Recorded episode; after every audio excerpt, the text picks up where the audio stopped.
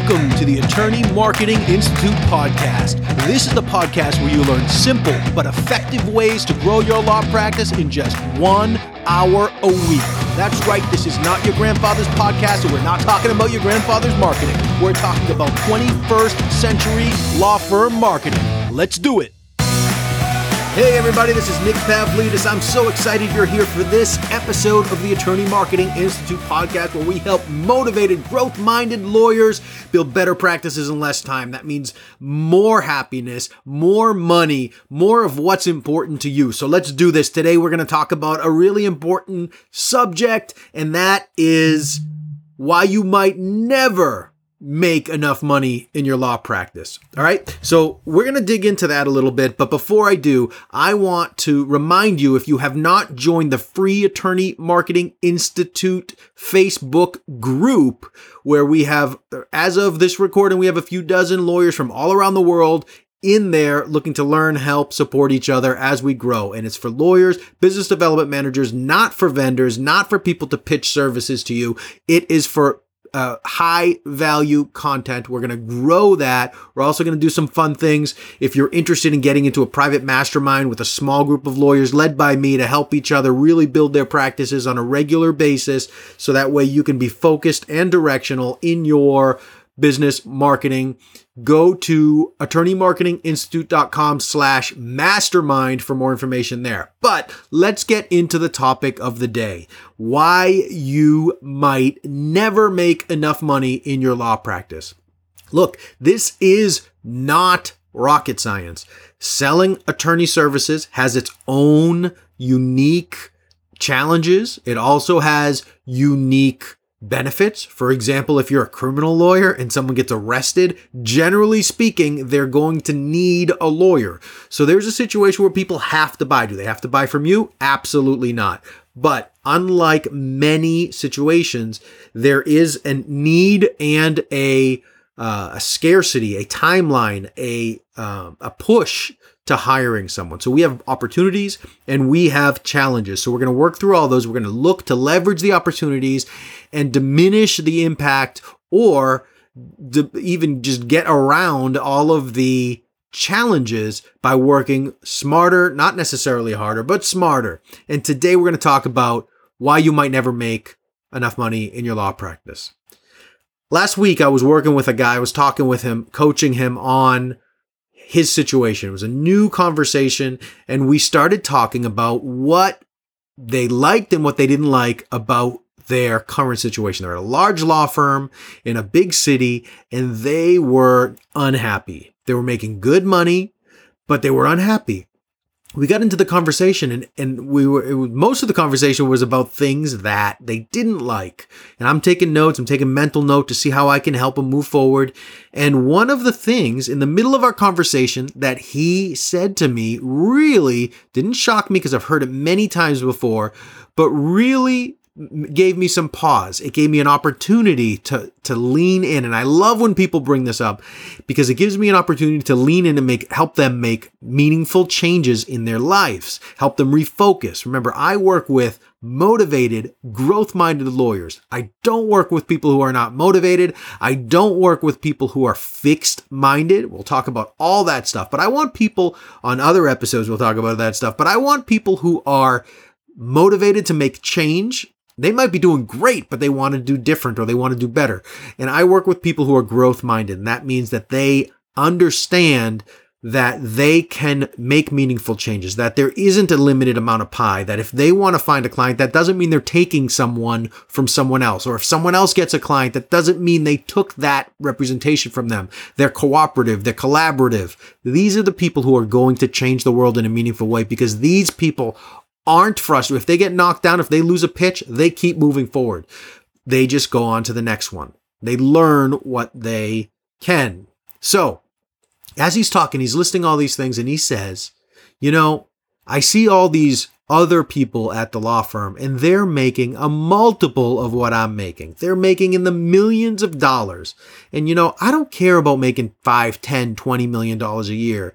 If I just made, and then he gave me a number, and I'm going to use for this example, I've talked about this in the Facebook group, I'm going to use 1.5 million just because it's a big number but it's not the biggest number uh, because it really doesn't matter. Because if I were making 1.5 million dollars a year in this situation, in this example, um, then you know I wouldn't complain. I would just stay five years and then move on. And then he just kept going in the conversation. And I really, really wanted to interrupt him, but I didn't. I, I know better than to interrupt because sometimes in those nuggets, when right at the end of someone saying something to you or complaining about someone or excited about something, I get these nuggets from them that help me serve them better. So I let him go. I let him complete the things. And I said afterwards, I said, you know, I want to, I want to point I ask you about something. And he said sure what what's that? I said when we were talking you were listing all these things a moment ago when you were you were talking about the things in your law firm that you didn't like. And then you started mentioning money. And it wasn't the first thing that you brought up but something that you said really jumped out at me. You said if I oh, made if I if they were to raise my salary too and then he said his number. And for this example I'm going to say 1.5 million. Then I wouldn't complain anymore I'd stay five more years and then I'd leave. And he said, Yeah. And I said, Well, why five years? That suggests to me that they could give you your dream salary. They could give you more money than you ever wanted to make. They could give you so much money. They just throw money at you with no negotiation. You give them a number, they accept it. And you still only stay five years? Why wouldn't you stay longer? Why wouldn't you stay forever? Is it because you'd have so much money at that point? And he said, Well, he was shocked. He cursed a little bit and said, you know, not at me, but said, wow, you know, cursed sort of at himself. Like I hadn't thought of it that way. And he, his response was, um, because it would something to the effect of during this conversation, because it, you know, there's only so much I could take those other things. And I said, see, that's what it was suggesting to me. What if, let's flip it. What if you kept the same salary you have right now? You had the same salary moving forward. It was not going to change, but all those other things that you complained about changed. Uh, in his case, or in, in many people's cases, it's work-life balance, which is bogus because it does. It's not about balance. Uh, that's a whole other episode. But work-life balance, and what I call work-life balance is work-life control, work-life imbalance, but seasonally imbalanced intentionality. We'll talk about that stuff, but it's it's really uh, not relevant. I don't want to go down that rabbit hole in this, but better work life balance. Let's let's call it better work life balance. It's called autonomy. It's called support. Like all of these things with him. What if you had more autonomy? What if you had more support? What if you had more control? What if you had more time with your family? What if you had all of these things that you're frustrated about? If all of those things got better, whether it's at this firm or another firm or whatever, if you had an ideal situation, just like your ideal salary, but your salary remained the same, how long would you stay? And his response, he paused and he said, I probably would never leave.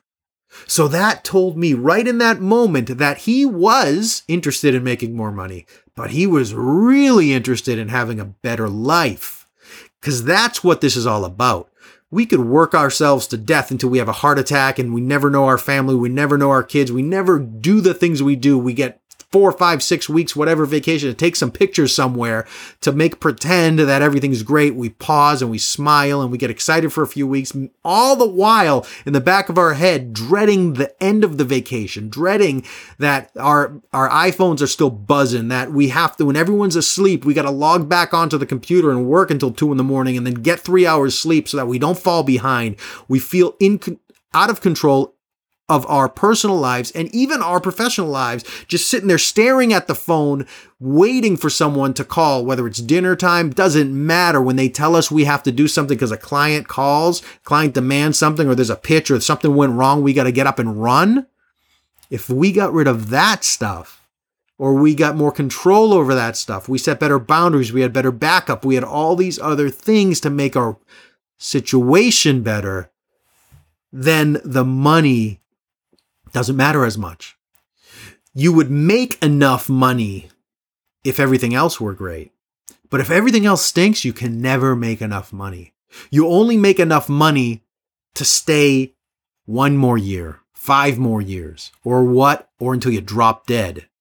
So you might never make enough money in your law practice if you hate your law practice or if there's if you're you just don't like your life. Building a better law practice is not about building a bigger law practice, although that is part of it for some people. Some people want to build a smaller practice. Some people have a general practice that's making millions and millions of dollars a year, but they're pulling their hair out. They need something smaller. They want to make less money, but have more control. Whatever your goal is, your goal needs to be about more than money. If you set your goal based on money and only on money, you're going to be chasing, chasing, chasing a number. And even when you hit that number, you're probably going to want more because everything else is going to stink. So, what do we do? We set different goals. Money is a result. Money comes from doing things that create money. Money comes from marketing in a way that gets you excited, that gets you out of bed on a cold winter morning. Money comes from meeting people you enjoy and doing great work that you enjoy because they want to give you more because you enjoy it, you like it, you're good at it, you want to continue to develop professionally and personally. Money comes from building relationships with people in such a way that I don't, it doesn't matter what type of law you practice. You're the first name that they think of when they need a lawyer and they call you and say, I understand you're a, a litigator, but I have a corporate matter. Is that something your firm can handle? They want you as the relationship manager or they want you to give them a referral to someone they trust.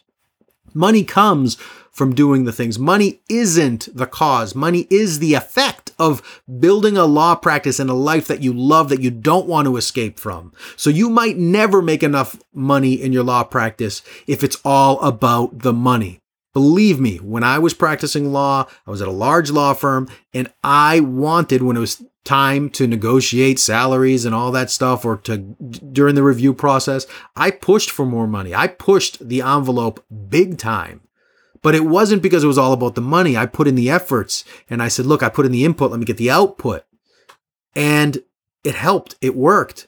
But it wouldn't have worked if I was just sitting in my chair complaining all day.